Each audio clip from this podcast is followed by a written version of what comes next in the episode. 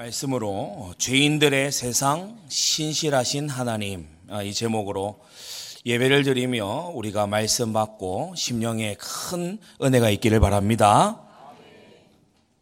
창세기 3장에 아담이 타락한 이후에 하나님께서 3장 17절에 땅이 너로 인하여 저주를 받는다라고 했어요. 아, 왜냐하면 아담이 피조물들의 대표거든요.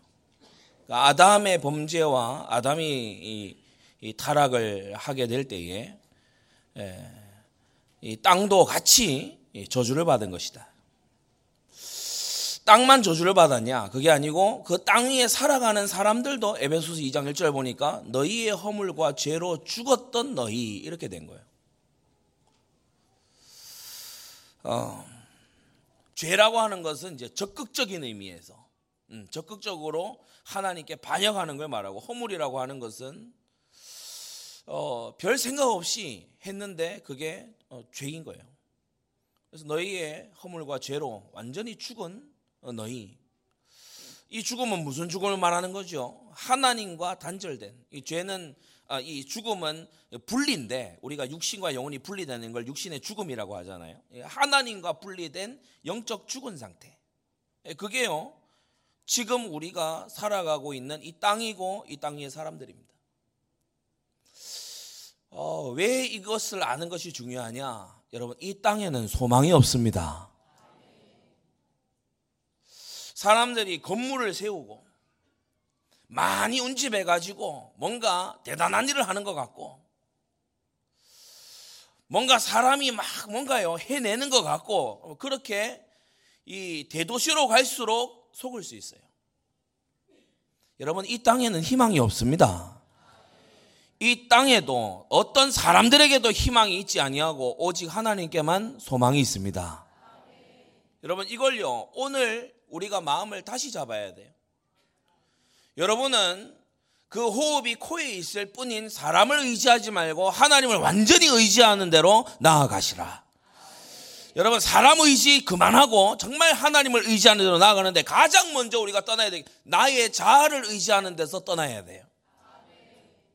우리는 우리 자신의 생각에서 벗어나서 하나님의 말씀이 다스리는 통치하려로 들어가야 되는 것이다. 나의 감정에서 떠나서 하나님의 중심과 마음속으로 우리는 들어가야 되는 것이다. 나에게 충실하고 내 뜻과 내 감정에 충실한 이게요 영적 죽은 상태 하나님과 연결이 안 돼 있어 하나님과 이 손을 맞잡지를 않는다고 그래서 구원받은 이후에도 여전히 하나님과 거리감 있게 살아가고 어려움 앞에서는 사람부터 찾고 어려움 앞에서는 국리부터 하는 사람들 있다면 오늘 이 메시지 잘 들으시고 정말 신실하신 하나님만 의지하시기 바랍니다. 시편 12, 12편에요. 비루함이 인생 중에 높아지는 때에 이걸 무슨 표현이죠? 세상이 혼란스럽다는 거예요. 혼란스럽고 너무나 위험한 그런 것이 인생 중에 높아지는 때에 악인이 처처에 횡행한다고 했어요. 얼마나 음란한 이들이 많은지 모릅니다.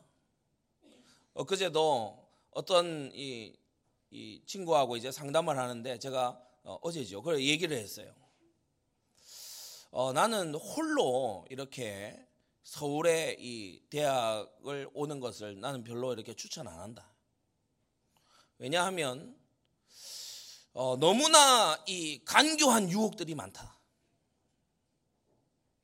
지금 우리 구미에서 졸업해가지고 오는 이, 이 친구들 지나가는 이런 이 고등부 졸업생 학생들은요 웬만하면 서울 안 오려고 합니다. 왜냐하면 자기 선배들 보, 보잖아요. 웬만하면 안 올라 그래요. 주변에 얘기 듣잖아요. 다른 교회 다니는 친구들도 있을 거 아닙니까? 그런데 웬만하면은 안 와야 되겠다. 이게 부모님들이 결론 내린 게 아니고 학생들이 결론 내리고 있어요. 아. 육신적인 거 주고 완전히 영적으로 무너뜨리는 곳이구나. 근데 지금 여러분들이 거기 살고 있거든요. 저와 여러분들이 그 살고 있습니다. 나는 잘한다고 생각하고 나는 잘 되어 간다고 생각하는데 굉장히 이탈되어 있어요. 다른 데서 힘을 얻는 거예요. 다른 기쁨으로 살아요. 오늘 일부 오전 강단에 말씀드렸습니다. 여러분 헌금의 기쁨이 있습니까? 헌금 드린 다음에 뭐 하나님이 복을 주셨다 이런 기쁨 말고 헌금의 기쁨이 있냐고요. 다윗은 다윗 시대 백성은 그 기쁨이 있었거든요. 그러니까 우리가 성경하고 굉장히 기쁨의 색깔이 다릅니다. 여러분 악인이 처처에 횡행하는데 여러분 이 악인들의 꾀에 여러분이 넘어가고 악인의 꾀, 죄인의 길, 오만한 자의 자리 거기에 서지 않게 되기를 바랍니다. 시편 14편에도 보면요. 여호와께서 하늘에서 인생을 굽어 살피사 지각이 있어 하나님을 찾는 자가 있는가 보려 하신즉 다 치우쳐졌으며 다 치우쳐졌다. 함께 더러운 자가 되고 선을 행하는 자는 없느니 없으니 하나도 없다. 로마서 3장에서 이걸 다시 인용하죠. 여러분이 세상 사람들 중에 그럴듯한 게 있다, 들어볼 게 있다 생각하면요. 여러분 큰 착각입니다.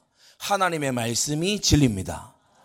여러분 하나님의 말씀으로 걸러 필터링해서 들으시기를 바랍니다. 디모데후서 3장의 성경이 미리 말씀했어요. 악한 사람들과 속이는 자들 세상에 나가면 악한 사람들과 속이는 자들인데 이들이 마지막 때가 될수록 더욱 악하여져서 속이기도 하고 속기도 한다. 작게 속는 거 이런 거 뭐 물건을 사는데 짝퉁이다. 뭐 이런 건요 작은 피해입니다. 그런데 청춘을 다 허비하게 만드는 그런 속임. 인생을 완전히 허비하게 만드는 그런 속임. 후대가 완전히 망하게 만드는 그런 속임. 여러분 이런 속임에는 우리가 넘어가지 말아야 되는 것입니다. 그래서요 진리 속에 우리가 거해야 돼요. 여러분 정말 하나님이 역사하시는 비밀 속에 거하시기를 바랍니다. 이런 죄악 세상을 능히 이기고 증인으로 설 수 있도록 하나님이 주신 절대적인 길이 있는데 그게 바로 복음 말씀 기도 사명이다. 여러분 복음은 뭡니까? 복음을 딱 줄이면 예수 그리스도입니다. 음, 복음은 예수 그리스도예요. 로마서 1장에 나오죠. 이 복음은 그 아들에 관하여 증거하신 것인데 곧 우리 주 예수 그리스도시다. 여러분 이 복음이 바로 우리의 근본적인 믿음의 내용입니다.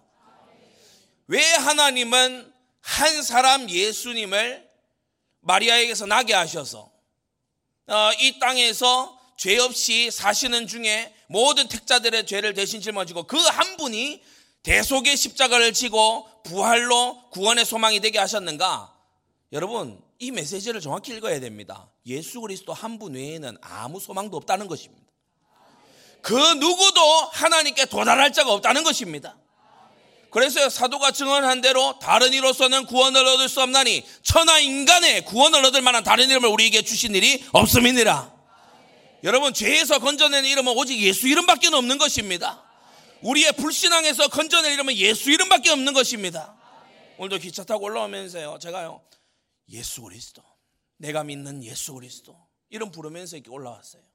여러분 하루에 예수님 이름을 얼마나 부릅니까? 그 이름을 부르는 자에게 주의 구원이 있습니다. 누구든지 주의 이름을 부르는 자는 구원을 얻으리라. 여러분 이 이름의 능력을 압니까? 흑암의 권세가 떠는 유일한 이름이 이 이름입니다. 속죄의 은총이 흘러가는 유일한 이름이 예수 이름밖에 없습니다.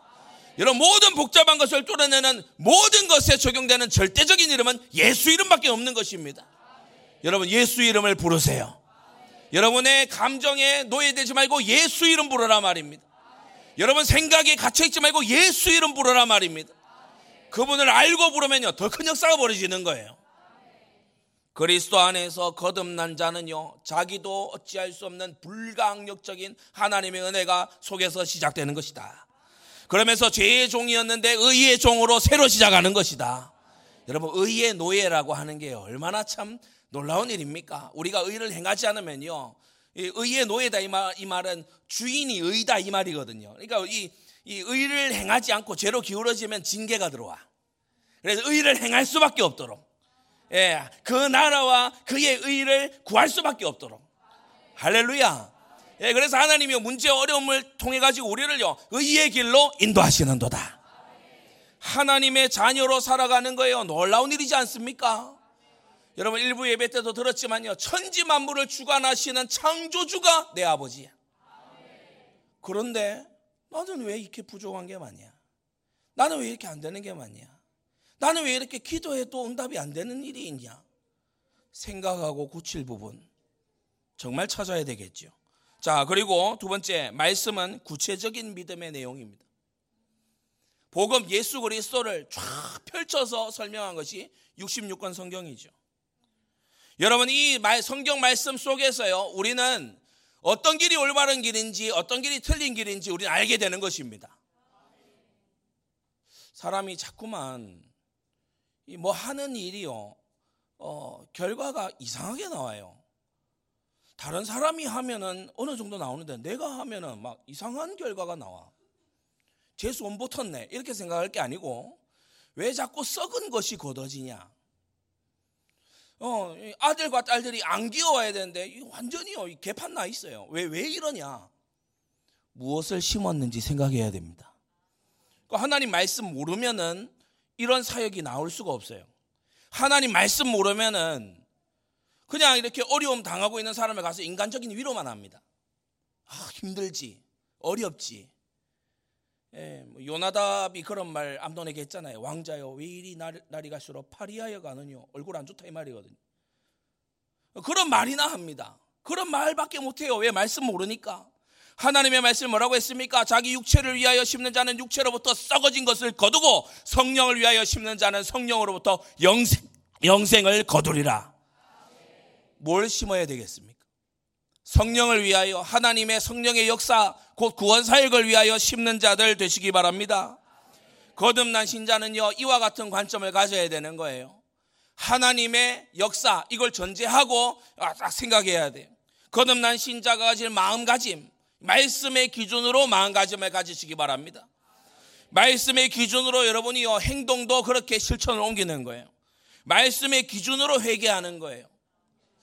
다윗이 회개할 때 이렇게 보면은 회개한다. 아, 내가 죄를 범하였나이다. 자복한 다음에 나단이 바로 징계 예고를 합니다. 근데 다윗이요 잠잠히 들어요. 잠잠히 들어요. 잘 기억하세요. 다윗의 회개는 문제 해결을 위한 회개가 아니었고 하나님과의 관계를 회복하기 위한 회개였어요. 다시 다윗의 회개는 내가 회개했으니까 하나님 나 때리지 마세요. 이런 회개가 아니었고 정말 하나님께로 돌아가기를 원합니다 하는 회개였어요.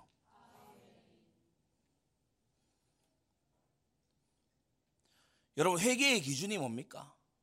내 상황이 나아지는 게 회개입니까? 회개의 기준은 하나님께로 돌아서는 것입니다. 그리고 기도는요, 이 말씀과 복음이 확인되는 믿음의 중요한 부분이다. 복음과 말씀이 오늘 나의 것이 되는 길이 바로 이 기도입니다. 여러분, 기도 속에서 복음이 나의 것, 말씀이 나의 것으로 소화되고 체화되고 이것이 나의 것으로 어, 확인되고 증명되는 것입니다. 여러분 말씀에 나를 맞추는 과정이요 바로 기도의 이 과정이에요. 예, 그래서 기도하면서 응답받는 생애를 살면 신앙생활이 너무 신날 수밖에 없습니다. 기도하면서 응답받고 하나님의 인도를 보고 그렇게 하면요 신앙생활이 그야말로 아주 이 살맛이 나지요. 어, 벌써 뭐 얘기를 했습니다만은 어, 이번 주에 이제 제가 딸을 아마 볼 것 같습니다. 그런데 어, 한 3주 전만 하더라도 이 의사가 어, 수술해야 되겠다는 거예요. 어, 기도했죠. 의사 선생님 무슨 방법이 있습니까? 이건 방법이 없습니다. 아, 월커니 그럼 기도해야겠구나. 아, 기도해야겠구나. 사람은 방법이 없어도 하나님은 방법이 있거든요. 예, 그래서 보니까 어, 이, 이, 이 자연적으로 할 수 있도록 이렇게 예, 하나님이 해주셨어요. 성도 여러분, 기도하는 속에 하나님의 응답을 누리시기 바랍니다. 또 제가 이렇게 간증을 했더니 어떤 분들은 수술하는 게 낫지 않냐고. 어, 막 힘 줘야 되고 이런 거 어렵다 이거지. 그러니까 하나님께서 이 정해 두신 대로 하는 게 가장 좋고 보조해서 이렇게 하는 게 물론 필요하, 필요에 따라서 할 수도 있지만은 어, 정석대로 하는 게 가장 좋지 않습니까? 자, 그런데 중요한 것은 이랬다 저랬다라기보다 기도하는 속에 하나님께서 여러분의 기도를 듣고 계시냐. 이게 중요한 거죠. 여러분 기도와 기도와 응답의 생애를 살고 있습니까? 여러분 이걸 살고 있으면요. 교회 생활이 아주 실감납니다. 아니 내가 기도하는데 하나님이 응답하셔. 내가 기도하는데 하나님께서 인도하시고 여러분 이게 얼마나 행복한지 모릅니다. 여러분 이 증인으로 서시기를 바랍니다. 그러면서 사명은 뭡니까? 전수되고 전달되는 믿음이에요. 전도를 통해서 우리가 그리스도를 전할 뿐 아니라 구역장 수련회 때 말씀드렸죠. 그리스도를 전할 뿐 아니라 그의 몸된 교회도 함께 전하는 이 전도 속에서 선교와 교회를 통해서 이 사명이 전달되는 거예요. 생명의 이 사명, 제자 삼는 이 사명이 전수되고 전달되는 것이다. 교회가 뭐 행사도 하고 프로그램도 많고 이런저런 교제도 많이 하는데 복음과 말씀과 기도와 사명이 희미해진다. 그러면 시대는 그야말로 죄와 흑암, 세상에 빼앗기게 되는 겁니다.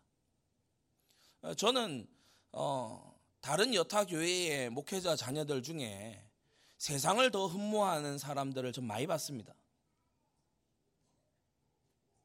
저는 근데 어려서부터 집안에서 교회에서 하나님의 산 역사를 보니까 이거보다 가치 있는 게 없더라고요.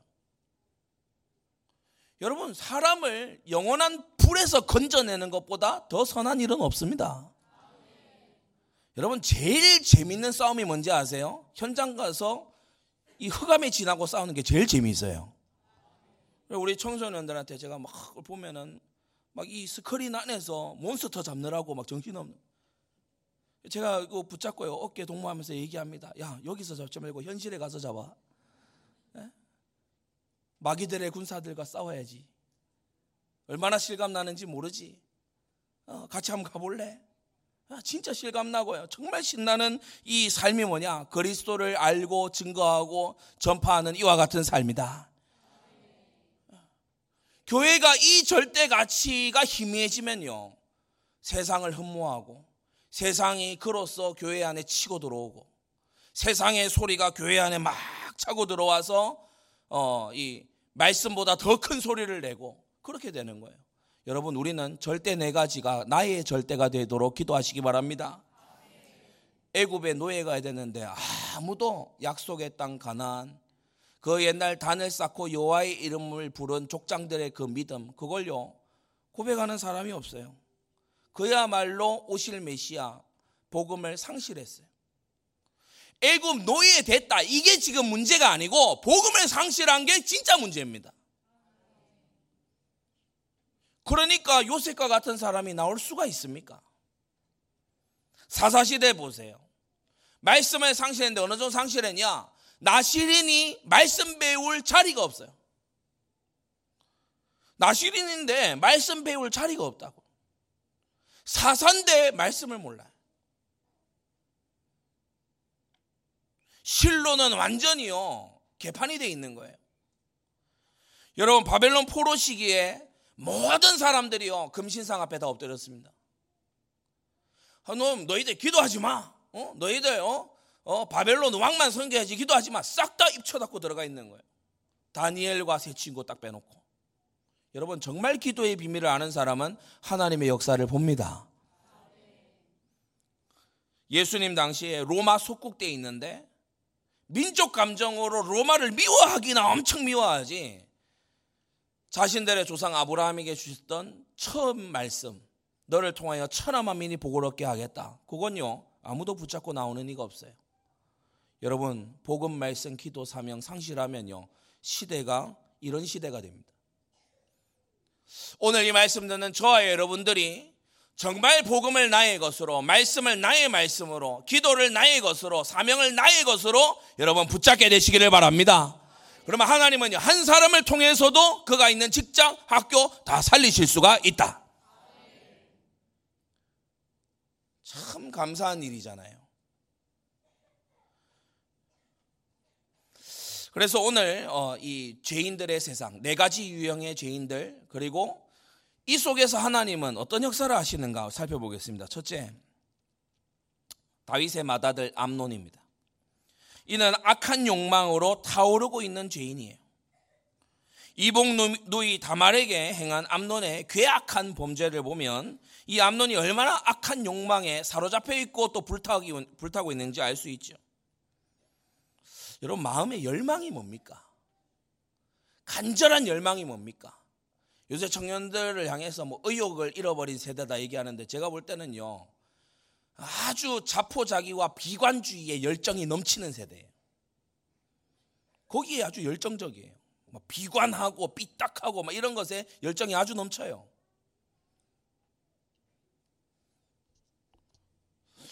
그도 그럴 것이 국가 비전이 없어요. 여러분 우리나라뿐만 아니라 오늘 현대의 많은 나라들 저 아랍 아랍권의 이슬람권 나라들 빼놓고 국가가 비전이 없습니다. 국가는 뭘 위해 존재하느냐? 비전이 없어요. 국가 국민들은 어떤 걸 위해서 살아야 되냐? 거기에 대한 비전을 아무도 아무 정치인도 제시를 못 해요. 그냥 그저 잘 먹고 잘 사는 유지하는. 그래서 경제적인 논리가 이 인간 삶의 정치에 또 어, 모든 사회에 이 모든 것을 압도하고 잡아먹어버린 형국입니다. 나라가 이렇게 돼야 된다. 어, 그런 얘기를 하는 사람이요. 정말 없는 거 있죠.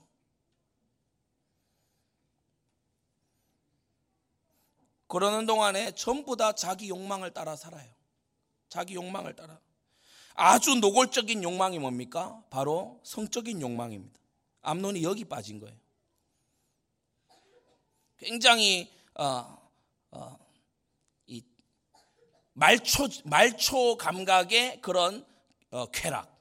그게 음란이잖아요. 암돈이 그 누이 다말로 인하여 심화로 병이 됐다고 해요. 정신병적으로 이 아름다운 여인에게 집착하는 걸 볼 수 있어요. 정신병적으로. 누이야 와서 나와 동침하자라 하더니 동침하고 난 다음에는 이 계집을 내어 보내고 문빗장을 지르라. 이게요 굉장히 폭력적인 두 얼굴입니다.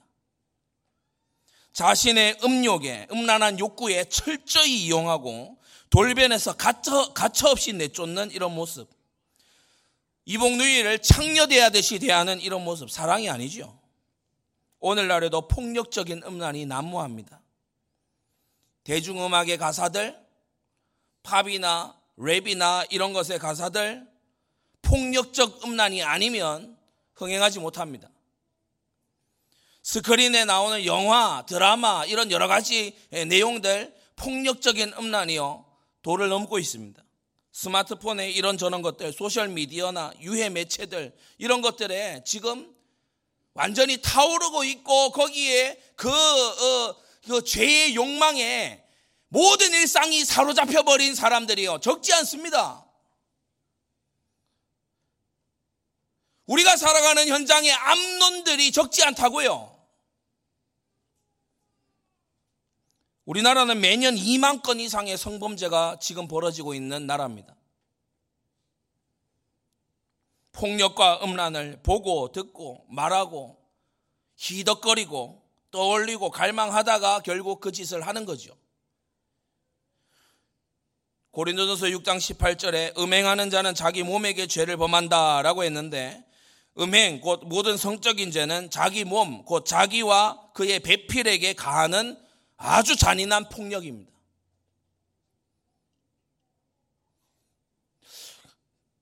이 기독인의 성교육이라고 하는 것은 성윤리를 항상 동반해야 되는데 그런데 우리 시대에 이 개념이 많이 무너졌어요. 많이 무너졌어요. 그래서 혼전에 관계하고 결혼 외에 바람 피우고 이렇게 하는 것을요 문화로 여겨요. 대수롭지 않은 일로 웃어 넘겨요. 여러분, 음행죄가 가득 차면 땅이 토하여 냅니다. 지금 백두산 대기대에 있거든요. 북핵도 대기대에 있어요. 계속 음행하고 음란하게 이, 이런 식으로 나가면 하나님이 어느 순간 매를 드시는 날이 옵니다. 자, 그러면 우리는 어떻게 이러한 어, 죄인들의 틈바구니 속에서 또 우리 또한 이러한 욕망에 이끌렸을 때 우리는 어떻게 살아야 되겠는가? 에베소서 5장 3절에 음행과 온갖 더러운 것과 탐욕은 너희 중에서 그 이름이라도 부르지 말라고 했습니다. 멀리 하는 게 상책이에요. 음행을 피하는 게 상책이에요. 이 죄는요 분석하고 나아가고 이럴 필요가 피해야 되는 것입니다. 사람을 바라볼 때 남자가 여자를 여자가 남자를 바라볼 때 사명의 안경을 끼고 바라봐야 돼요. 복음의 말씀의 안경을 끼고 바라봐야 되는 것입니다. 성도의 마땅한 바라고 했어요. 그 두 번째 요나답입니다. 이 암론의 악한 욕망 그것을 부추기는 간교한 죄인이죠. 요나답이 뒤에서 암론을 범죄하도록 부추기고 자기는 살며시 발을 뺍니다. 우리가 사무엘하 13장 4절에서 봤듯이 왕자여 어찌하여 나날이 이렇게 파리하여 가느뇨 하면서 걱정하는 듯이 위해 주는 듯이 그렇게 얘기하죠. 부왕 다윗에게 아픈 척 하면서 어, 다윗에게 부탁을 해라. 다윗을 속일 방법. 그리고 무슨 부탁을 하냐? 다말을 불러달라고 해라. 그래 아버지를 이용해서 다말이 올 수밖에 없도록 이렇게 유인하는 그 방법. 그리고 다말이 왔을 때이 식물을 만들어서 내 입에 넣어 입에 넣어 주려 하면 가까이 와야 되잖아요. 입에 넣어 달라고 해라. 그런 세밀한 방법들을 모든 시나리오를 요나답이 다 줬어요. 암노는 욕망으로 불타고 있는데 요나답이 와서 방법 어떻게 해야 되는지 그걸요 싹 다 알려준 거예요. 그리고 이 당시부터도 요나답은 알고 있었어요. 오늘 본문에서 자기 자신이 말하듯이 다말을 이렇게 겁탈하고 하면 그 오라비인 압살롬이 가만히 있지는 않을 것이다. 이 머리 잘 돌아가는 요나답은 알고 있었습니다. 그런데 암론을 죽을 자리에 밀어놓고 자기는 슬며시 빠지죠. 아주 강교한 인간입니다. 오늘 읽은 32절에도 보면요. 오직 암론만 죽었으리다. 모든 사람들이 왕자들 다 죽였다. 이렇게 이제 소문을 듣고 있을 때 요나답이 나와서요. 아주 뭐 잘난 체 하면서 딱 얘기합니다. 암론만 죽었을 거다. 저가 압살롬의 누이 다말을 욕되게 한 날부터 압살롬이 결심한 일이었다. 자기가 알고 있다고 막 떠벌리잖아요. 다말이 당한 수치, 압살롬의 피해 보복, 암론의 죽음 이건요 모두 요나답이 기획한 거고 요나답이 직접 개입한 이 사건과 이, 이, 이 비극의 당사자입니다. 그런데 이 요나답 하는 짓 보세요. 이 일을 자기가 알고 있었고 자기가 정확하게 보고 있다 이런 식으로 다윗에게요 인정받으려고 또 말을 들고 나와요. 근데 이 우리가 의문이 생길 수밖에 없는 건요. 이렇게 알고 있었다면 왜 다윗에게 미리 말하지 않았습니까? 압살롬이 다윗을 속여 넘겨서 자기 형을 죽일 때까지 요나답 이 인간은 알고 있었다면서 왜 가만히 있습니까? 그러면서 왕도 옷을 찢고 신하들도 옷을 찢고 왕자들도 와서 통곡하고 모두가 통곡하는 이 자리에서 이 요나답은요 이해할 수 없는 진짜 미친 인간인가 싶은 그런 반응을 보여요. 내주 왕이요 왕자들이 다 죽은 줄로 생각하여 개념하지 마옵소서 암론만 죽었을 겁니다. 마치 별 문제 아니라는 식으로 암론만 죽었고 다른 왕자들 살았으니까 뭐뭐 뭐 그렇게 슬퍼할 일 아닙니다 이런 식으로 혼자만 전혀 슬픔이 없어요. 자기가 암론을 죽이는 자리 밀어넣어놓고 암론 죽었는데 별로 슬퍼할 일 아니래. 참 희한한 이 모습이죠. 이런 것을요 정신병리학적으로 소시오패스라고 합니다. 혼자만 전혀 슬퍼하지 않고 남의 슬픔에 도리어 기뻐하는. 요나답이 왕께 고하되 왕자들이 오나이다. 종의 말한 대로 되었나이다. 보세요. 내 말대로 됐죠 자랑이냐? 지금 그걸 자랑이라고 자랑이라고 그걸 떠벌리고 있냐?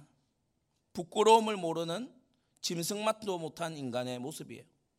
오늘날도 간교하고 뻔뻔한 유혹자 미혹자들이 또 파괴자들이 넘쳐납니다 막 유혹하고 그래서 빠뜨려놨어요 그리고서 네가 유혹당한 네가 잘못이지 자기가 막 유혹해 놓고 유혹당한 네 잘못이지. 위해 주는 것처럼 도와주는 것처럼 막 다가와서는요 큰 함정에 빠뜨립니다. 여기 투자해봐라. 저기에 뭘 얼마를 하면은 아주 이 많이 얻을 수 있다. 탐심에 불을 지피면서요. 그러면서요 막 낄낄대면서요 막 이 뭐 톡이나 이런 걸로요. 막 이상한 거 막 주고 받으면서요. 개인적으로 하니까 모를 거라 이거지. 그래 막 하면서요. 사람을 완전히 죄에다가 빠뜨려 놓고 자기는 늠름하게 나중에 또 손가락질해요. 돈을 훔쳐가는 경제 사기꾼, 정말 사회를 수렁에 빠뜨리는 정치 사기꾼, 인생 사기꾼, 더 나아가서 영원한 걸 빼앗는 이단 사입이 영혼 사기꾼. 이건요, 작은 거 주면서 큰 거 가져갑니다. 지원금, 요런 거요. 모이 주듯이 탁탁 먹이면서요, 표 가져가요. 그래가지고 자기네들 단체, 자기네들 어떤 거예요. 막 수십, 세상에 이번에 보니까 뭐 얘기를 안 하고 넘어갈 수가 없습니다. 34년 만에 종교조가 회계 장부 공개했다면서요. 34년만도 참 희한한 일입니다. 근데 그 가장 큰 지출이 뭐냐? 상위 단체인 민노총에 상납하는 거. 그러니까 교사를 위하거나 학생을 위해서 일하는 단, 그게 아니고 가장 그게 뭐냐? 정치 활동에다가 돈 갖다 주는 거. 그런 식으로 하잖아요. 제가 왜 이렇게 전교조에 대해서 잘 아냐? 고등학교 때 저를 심히 공격하고 제가 전도하는 걸 아주 노골적으로 반대했던 그 교사가 전교조 교사였어요. 대학 와가지고 사범대에 있는 학생들 중에 복음 지질이 안 받는 이 사람들 지금 전교조 활동하고 있어요. 딱 사상이 안티 기독교입니다. 이거 지우지 말고 올려놔요. 사상이 완전 안티 기독교예요. 저들은 교회가 타도의 대상이고 미지 앞잡이고 이렇게 하는데 우리는 왜 이런 소리도 못합니까? 교회에 다니는 학생을 요, 실실 놀려요. 비웃는다니까. 제가 가장 운동권 강한 학교 출신 아닙니까? 얼마나 많이 사상적으로 부딪혔는지 몰라요. 영적인 세계 완전 비웃습니다.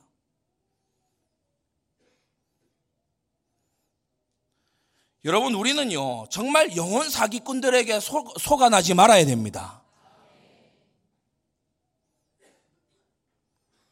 이 요나답을 보세요. 자기가 암론 죽을 일을 다 저질러 놓고 암론 죽은 거에 슬퍼하지 말라 이러잖아요.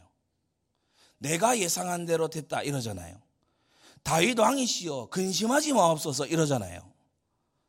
자기가 문제 만들어서 문제 다 줘놓고 그러고 난 다음에요. 자기가 이를 해결한 지혜자인 것처럼 자랑하는 아주 상종 못할 철면피에 이런 모습을 가진 자들도 세상에는 있다. 있으니까 성경에 기록을 해놨어요. 다윗도 요나답이 지금 이 짓 하고 다니는 거 이 당시에는 몰라요. 그런데 성경은 기록을 해놨어요. 우리는 성경이 알려주는 거는 알아야 돼요. 요나답과 같은 자가 되지도 말아야 되고 요나답과 같은 자에게 놀아나는 인생 없기를 바랍니다. 잠언 21장에요. 악인의 마음은 남의 재앙을 원한다고 했어요. 우리 성도들의 가슴은 어떻습니까? 지옥으로 가고 멸망으로 가는 영혼을 건져내기를 원하죠. 일생에 매여 종된 자들을 놓아주기를 원하죠. 그런데요, 이 악인의 마음은 남이 재앙받기를 원해요. 분노로 가득 차 있고. 그러면서요, 타도하고 막 이 청산하고 막 이런 식으로 나가요. 21장 12절에는 뭐라고 합니까? 의로우신 하나님은 악인의 집을 감찰하시고 악인을 환란에 던지실 것이라고 했습니다. 그래서요, 이 요나답을, 요나답이 사실 이 아주 핵심 역할을 지금 다 한 겁니다. 그리고 세 번째, 압살롬. 이 압살롬은 악한 계획을 은밀히 감췄다가 실행하는 죄인이에요. 은밀하고 치밀하게 계획했다가 준비했다가 보복을 이루는 압살롬의 죄를 우리가 오늘 본문에서 봅니다. 악한 뜻을 암론에게 보복하는 것을 이루기 위해서 압살롬은 장기 계획으로 들어갑니다. 무려 2년 동안이나 침묵하고 아무 일 없는 듯이 시간을 보내요. 그동안 준비 딱 하죠. 그리고 나를 잡았는데 이 양털 깎는 날을 잡았어요. 고대 근동에 이 목축업이 성행했기 때문에 양털 깎는 이 날은 이 목자들의 축제입니다. 그러니까 양을 좀 봐주기도 하고 이렇게 했던 어, 주변 목자들을 다 같이 초대해 가지고 음식도 나누고 양털도 깎지만 음식도 나누고 파티하고 그렇게 하는 어, 그런 어, 이 관습이 있었죠. 그러니까 양털 깎는 날은 너무 축제고 좋은 날이니까 잔치니까 방심하게끔 딱 잡은 거예요. 그러면서 부왕 다윗에게 가서요 와달라 얘기하는데 다윗이 거절할 걸 압살롬이 알고 있었어요. 압살롬이 준비한 잔치에 다윗과 신하들, 뭐 다윗의 또 개인적인 양떼들이 있을 거 아닙니까? 거기 있는 목자들 다 데리고 가면은 이 잔치 비용이 너무 늘어요. 예, 그러니까 압살롬이 계산 다 하고 지금 어, 다윗에게 가서 부탁하는 겁니다. 거절할 줄 알고. 그러니까 다윗이 딱 거절하니까 아버지 대신에 그러면은 암론을 청하죠. 두 번 거절하기는 어렵잖아요. 그래서 암론을 결국 초대하게 됩니다. 거절할 수 없도록 딱 이렇게 단계를 밟아 나가요. 그러면서 세 번째, 사전에 자객들을 배치해 놓고 술에 진탕 취했을 때 방어할 수 없도록 딱 만들어 놓고 완전히요 깔끔하게 죽여버리는 걸 볼 수 있습니다. 그리고 이 보복을 마친 직후에 그술 땅으로 도피해 가는데 이것도 미리 준비되어 있어요. 어디로 도망친다. 그게요 미리 도피 경로까지 다 준비되어 있는 거예요. 이 정도로 치밀해요. 이 도망친 압살롬은 이후에 나오는 태도들을 보면요. 마치 자기를 예전에 사울의 핍박을 피해 도망 다녔던 아버지 다윗처럼 자기 자신을 그렇게 여깁니다. 내 복수는 정당하고 나는 공의를 집행한 거고 이렇게 도망가서 몸을 피해 가지고 있는 것은 이것은 아버지가 젊은 날에 행했던 그런 모습하고 내가 비슷한 거 아니겠냐. 스스로 아주 정당화가 잘 되는 사람이죠. 3년이 지났을 때요. 다윗의 애끓는 애정과 또 요압의 충성심을 이용해 가지고 요압이 좀 이렇게 빠르게 행동을 안 하니까요. 막 밭에 불을 질러 가면서 그러면서 예루살렘으로 복귀하고 그리고 예루살렘 복귀해 가지고요. 거의 왕의 버금갈 정도로 전차를 몰고 다니면서 그러면서 성문 앞에 앉아서 사람들의 마음을 도둑질해요. 헤브론으로 내려가서 스스로 나팔 불어 왕이 되는데 이게 이제 반란의 시작인 겁니다.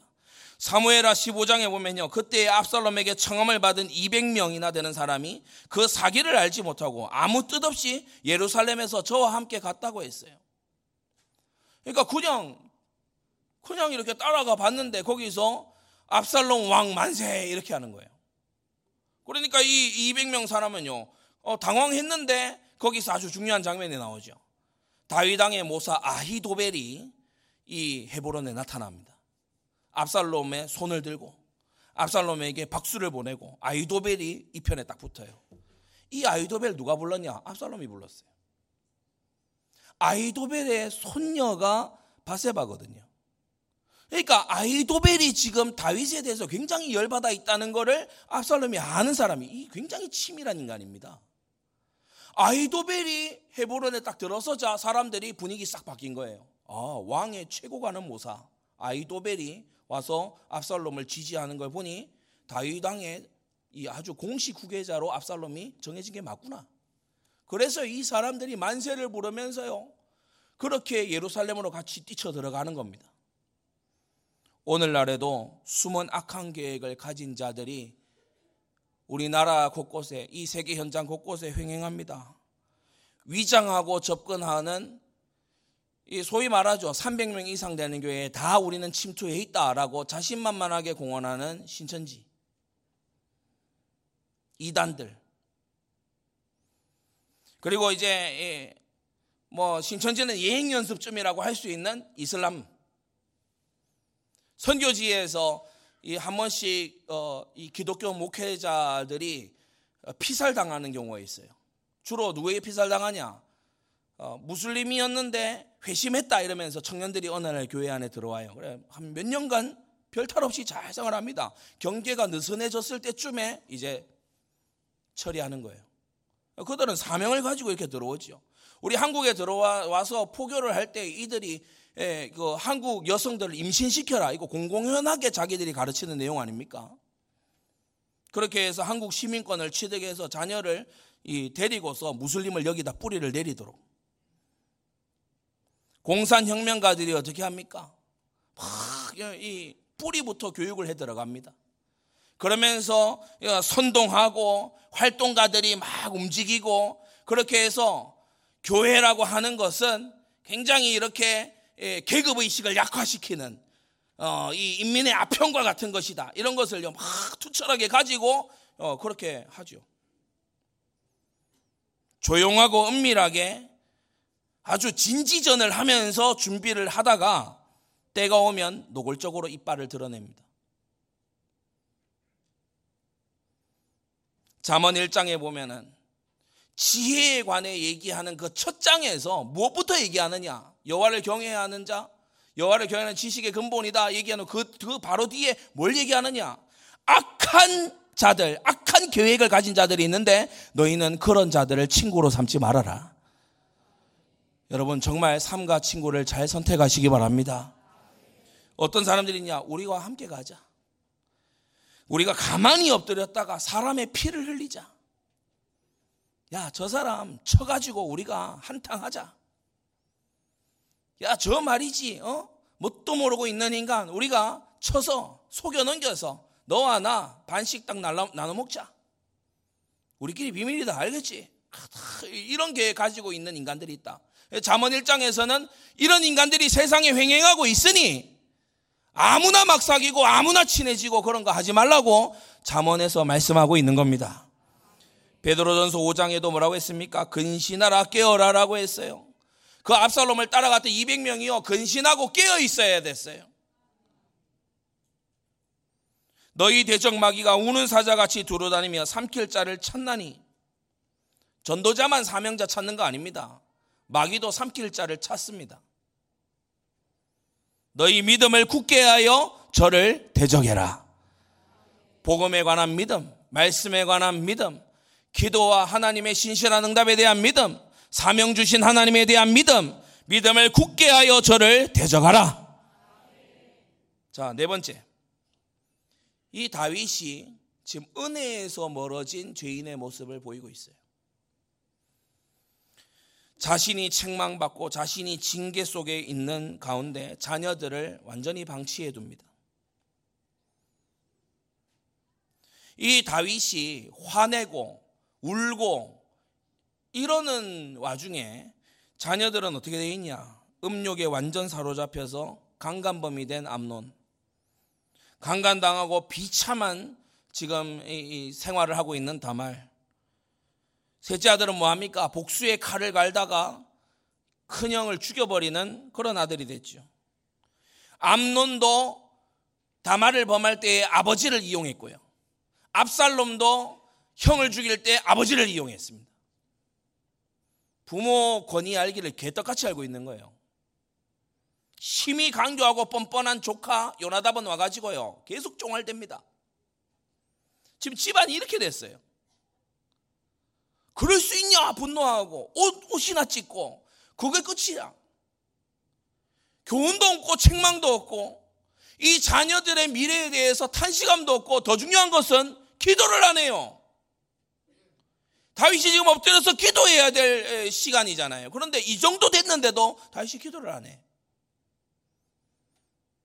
은혜에서 다윗이 멀어지자 그는 어느덧 사무엘상 처음에 나오던 그 엘리 제사장 같은 아버지가 되고 말았어요. 은혜에서 떨어지지 마세요. 여러분 은혜 속에서 강하시, 강한 여러분 되세요. 여러분 은혜에서 떨어지지 마세요. 마음은 은혜로서 굳게 함이 아름답다고 했어요. 하나님의 은혜에서 마음이 떨어지지 않게 하세요. 은혜 못 받게 하는 사람이 있습니까? 귀를 닫아버리세요. 말씀의 은혜 속에 거하세요.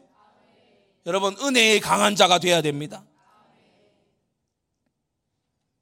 오늘날도 무책임한 부모와 어른들이 많아요. 자라나면서 죄의 쾌락을 맛보지요.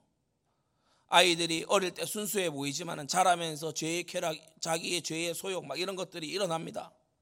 그러면서요 교회의 가르침을 이탈합니다. 교회에 가보니까 따분하다 이거지. 교회에 가서 교회에 출석하면서 하나님의 역사를 체험하면 교회는 전혀 따분하지 않거든요. 근데 교회에 가서 사람만 보면 교회는 따분합니다. 사람만 보면 특히 중직자와 목회자의 자녀들 인간 대 인간으로 부모를 보잖아요. 그러면 따분해요. 부모님 위에서 역사하시는 하나님을 못 보니까 뭐 지루해요.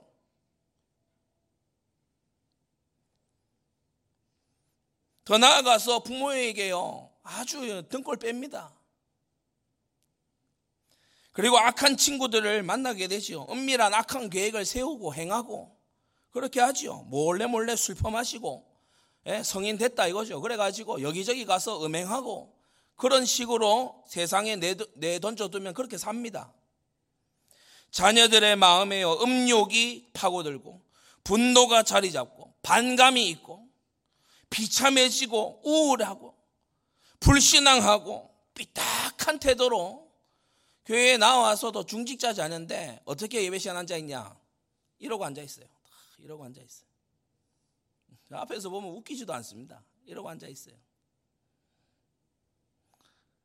딱 노려 노려보고 이러고 앉아 있어요. 떠들어 봐라 이거죠. 한 번씩 비웃기도 하고 참 얼척이 없습니다. 그런 사람이 안 망하는 걸 보면 하나님은 참 은혜의 하나님입니다. 그런데 부모가 아무것도 안 해요. 자녀의 마음이 어떻게 쑥대밭이 되고 있는지를 알지를 못해요. 다윗이 그랬어요. 어른들이, 부모들이 내 문제, 내 마음이 어떻고, 내 기분이 어떻고 이러고 있는 동안에 후대들은 죄와 사단의 노략거리가 되어 있다는 걸 알아야 됩니다. 지금 다윗 집안이 이렇잖아요. 다윗보다 더 훈련되어 있다고 자신할 부모님 여기 계십니까? 다윗 집안이 이렇게 됐다고요. 맏아들 죽고 딸은 강간당하고 또 다른 아들은 살인범 되고 조카는 옆에 와가지고 계속 강교한 소리 해대고 다윗 집안이 지금 이렇게 됐어요. 성경은 왜 이렇게 노골적으로 이것을 기록해서 우리가 알려줄까요? 경계로 삼아라. 말세를 만난 너희의 경계로 삼아라. 저 신실했던 다윗도 은혜에서 떨어지고 나니까 집안 망에 들어가는 거 봐라. 너희는 하나님의 은혜에서 떨어지기를 두려워해라. 자녀를 위해서 기도해라. 여러분 학교에 보내놓고 학원 잡아 돌리고 뭐 좀 이름난 대학 들어가면 내 자녀 교육 잘했다 싶습니까? 여러분 무신론이 얼마나 난무하는지 아세요? 주일날 반짝 하루 하나님 믿는 말씀 이거요. 근데 6일간은 뭐하냐? 무신론에 막 완전히 찌들어가요. 하나님 없는 사상이 찌들어간다고. 그러면서 가서요 서로 경쟁 붙입니다. 사명이 아니라 살리는 게 아니야 경쟁 붙여요. 비교하고요 줄 세우지요. 불신 문화 이게 얼마나 팽배합니까? 그래서 사람이 보면요 하나님을 향한 뜨거운 열정이 이런 교육 이 단체 속에 들어가서 다 사그라들어요. 여러분 예배하는 이 시간에 하나님을 갈망해야 될 거 아닙니까? 하나님을 사모해야 될 거 아닙니까?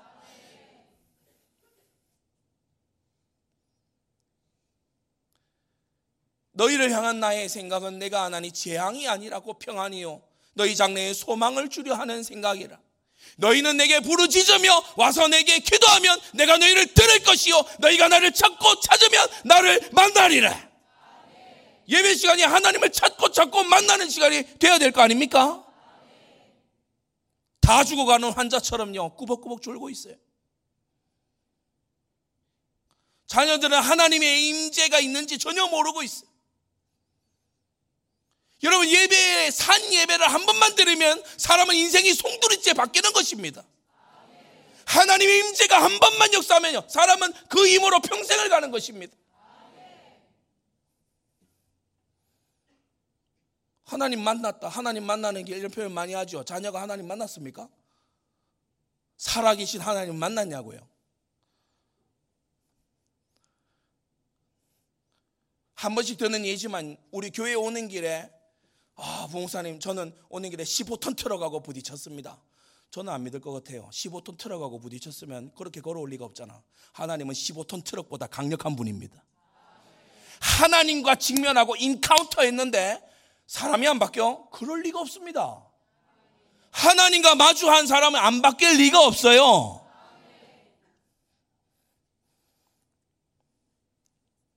이사야 57장에 이런 말씀이 나옵니다. 너희가 상수리 나무, 나무 사이 모든 푸른 나무 아래서 음욕을 피우는 그동안에 청년의 정욕과 세상의 유혹들 사이에서 어른들이 부모들이 막 음욕 정욕을 이리저리 막 계산해 대면서 그렇게 세상에 막 아름다운 거, 좋은 거, 이쁜 거, 뭐, 뭐, 어떻다, 저떻다, 이런 걸 하는 동안에 골짜기 가운데 바위 틈에서 자녀들은 죽어가고 있다는 거예요. 여러분, 이 말씀이 지금 다윗, 다윗에게 정확히 들어온 말씀 아닙니까? 다윗이 바세바나 탐하고, 바세바 안에 삼으려고, 어, 우리야 죽이고 이런 동안에요. 암노는 미쳐가고 있었어요. 암노는 미쳐가고 있었다고. 음란에 매여 죽어가고 있었다고. 도대체 우리 자녀들을 어떻게 이 음란한 세대에서 건져낼 겁니까? 구원의 이름은 예수밖에는 없습니다. 부모님이 잔소리 많이 한다고 건져지는 게 아니에요. 예수님이 일하셔야 건져져요. 성령의 역사라야 건져져요.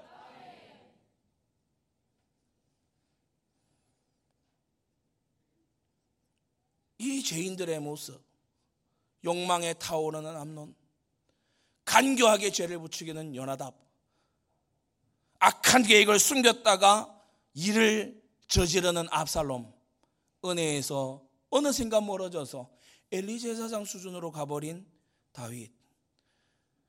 정말 사무엘하 13장은요, 실망스럽게 이를 데 없는 앞, 앞, 앞장 사무엘하 11장에 그 정복하고 그 사명 감당하던 그 다윗은 어디로 갔나 할 정도로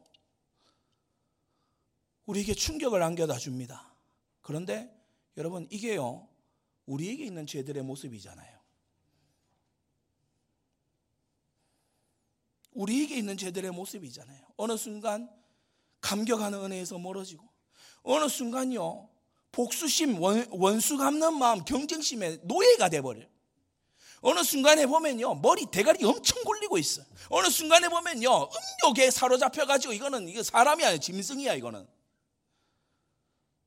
저 여러분들 안에서 꿈틀대는 죄 아닙니까? 자 그러한데 마지막 다섯 번째 이 모든 죄인들의 서로 죽고 죽이는 이 모든 비극의 세상 가운데 그 위에서 신실하신 하나님은 다스리고 계십니다. 사람을 볼 때 전혀 신뢰할 것이 없고 소망 있을 것이 없는데 우리 하나님은 그 이 세상을 위에서 다스리고 계십니다. 여러분 믿음의 가정에서 나오는 여러분 여러분의 부모님을 보면 아무것도 믿을 것이 없지만 하나님은 신실하십니다. 서로를 바라보면 아무것도 믿을 것이 없지만 오직 하나님은 신실하시다. 의인은 없나니 하나도 없지만 오직 하나님은 의로우시다. 죄인들의 죄악은 대가를 치르지만 하나님의 선하신 뜻을 막지 못합니다. 다섯 가지로 하나님은 신실하게 뜻을 이루신데 첫째 이 모든 일은 다윗에게 미리 예고하신 징계고 말씀의 성취입니다. 사무엘하 12장에 주님이 미리 말씀하셨죠.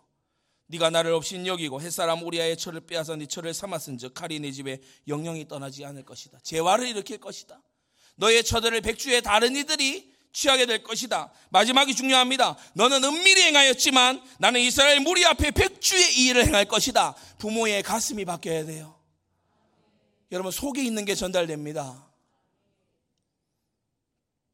둘째, 이 징계는 다윗이 범한 죄를 하나님 백성들에게 공공연하게 알려줍니다. 바세바를 범한 다윗을 하나님은 다마를 범하는 암론을 통해 징계하시고 우리아를 죽인 다윗을 하나님은 암론을 죽인 압살롬을 통해 징계하십니다. 셋째, 우리는 이 어려움 세상의 죄인들의 이 모습 속에서 우리 뭘 생각해야 되냐? 악은 더 큰 악이 와서 징벌하기 때문에 여러분 악을 갚지 마시기 바랍니다. 오늘 주택에 등장하는 이 압살롬 자기가 정의를 집행하려고 했어요. 자기가 갚으려고 했어요. 자기가 심판자가 되려고 했어요. 그러나 성경을 보세요. 암론의 제약은 압살롬이 와서 어, 이 끝을 내고 이 압살롬의 제약은 요압이 다시 와서 끝을 내고 이 요압의 반역은 마침내 에, 이 마지막에 이제 처형됨으로써 솔로몬에 의해 처형됨으로써 이 모든 악의 고리들이 끝나게 되죠. 성경은 말합니다. 네가 여러 나라를 노략하였으므로 그 모든 민족의 남은 자가 너를 노략하리니 이는 네가 사람의 피를 흘렸습니다. 하나님은 유일하게 공의를 공의답게 세우는 분입니다. 로마서 12장에 그러므로 아무에게도 악으로 악을 갚지 말고 모든 사람 앞에서 선한 일을 도모하라고 하셨고 잠언 20장에도 너는 악을 갚겠다 말하지도 말고 여호와를 기다리라 그가 너를 구원하시리라. 여호와를 기다리라는 것은 간절히 구하며 그를 소망하라는 것입니다. 자, 네 번째. 이 신실하신 하나님 역사를요. 암론, 압살롬, 요나답, 이 똑똑하다는 머리 잘 굴리는 요나답도 하나님의 역사를 감히 예측도 못해요. 네 번째 뭐냐? 이 암론과 나중에 압살롬의 이 죽음을 통해서 솔로몬의 잠재적 정적들이 다 제거됐어요. 유력한 왕위 후보였던 장자 암론, 너무 뛰어난 머리를 가지고 있었던 삼남 압살롬, 이들이 왕위 후보에서 밀려나게 되면서 하나님께서 태어날 때부터 사랑하는 자로 여디디아라고 이름 붙이신 솔로몬이 그야말로 무주공산의 왕위로 올라가게 됩니다. 죄인들은 자기들끼리 치고받고 하면서 그렇게 대가를 치르고 서로 보복하고 막 그런 일을 하지만은 하나님의 뜻은 꺾이지 않아요. 그래서 이 하나님을 믿으라고요.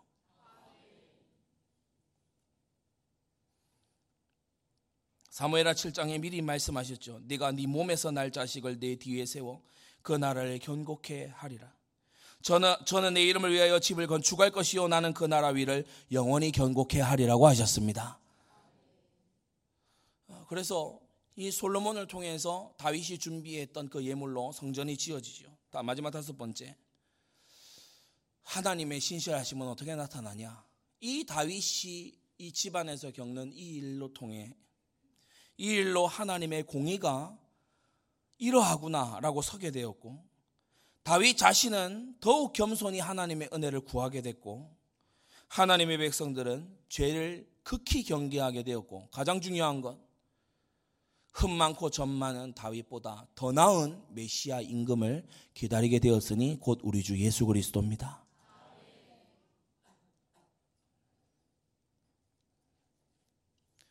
여러분 죄인들의 세상에서 우리는 때때로 우리 자신에게도 그러하지만 주변에서 말도 안 되는 일들 너무나 악인들의 개교 이런 것들을 우리가 보고 겪고 혹은 우리가 당하기도 하고 그렇게 합니다. 그러나 언제나 세상을 알긴 알, 지만 하나님만을 신뢰하는 저 여러분들 되기를 바랍니다. 여러분 이 모든 사람들은요 이스라엘 민족 교회 안에 있었던 사람들이죠. 뭐 저기 이방인들이 아니죠. 암론, 요나답, 압살롬, 다윗 다 함께 있었어요. 그러나 오직 회개하고 회개하는 이 다윗만 회복되는 걸 볼 수 있습니다. 그래서 여러분 회개가 살 길입니다. 은혜에서 일시 멀어져 있었지만 다윗이 이 일 이후에요. 정말 기도하고 회개하면서 하나님께로 돌이키게 되는 거 있죠. 여러분 세상을 알아야 합니다. 암론과 같이 요나닥과 같이 압살론과 같이 살아서도 안 되고 이들에게 이용당해서도 안 되기 때문에 세상을 알아야 됩니다. 그러나 이들의 악함을 보고 여러분 덩달아 악해지고 덩달아 그걸 배우는 자들 되지 말고 이것을 알되 하나님만을 신뢰하는 여러분 되십시오. 기도하겠습니다. 걸어가신 아버지 하나님. 오늘 죄인들의 세상 그 위에서 다스리시는 신실하신 하나님을 우리가 말씀을 통해 함께 봅니다. 거룩하신 아버지, 우리의 후대들이 암론처럼 되지 말게 하여 주시옵소서. 우리가 요나닥과 같은 자에게 충동당하지 말게 하여 주시고, 압살론과 같은 자와 손을 맞잡지 말게 하여 주시옵소서. 은혜에서 멀어져 있는 이 다윗처럼 우리가 같은 길을 걸을 것이 아니라 우리에게 경계로 기록하여 주신 성경 말씀을 손에 들고 우리의 후대들과 우리의 다음 세대들을 위하여서 참으로 기도하고 하나님 앞에 간구하는 우리가 되게 하여 주시옵소서. 우리 속에 들어있는 죄악들을 속히 되어 버리는 우리가 되게 하여 주시고 구원의 유일한 이름 예수 그리스도를 부르고 또 아버지 그 이름으로 구하는 우리가 될 수 있도록 주여 성령으로 역사하여 주시옵소서. 아버지 하나님 세상을 명확히 알게 하시되 하나님만을 신뢰하는 우리가 되게 하여 주시옵소서. 예수 그리스도의 이름으로 기도드리옵나이다. 아멘.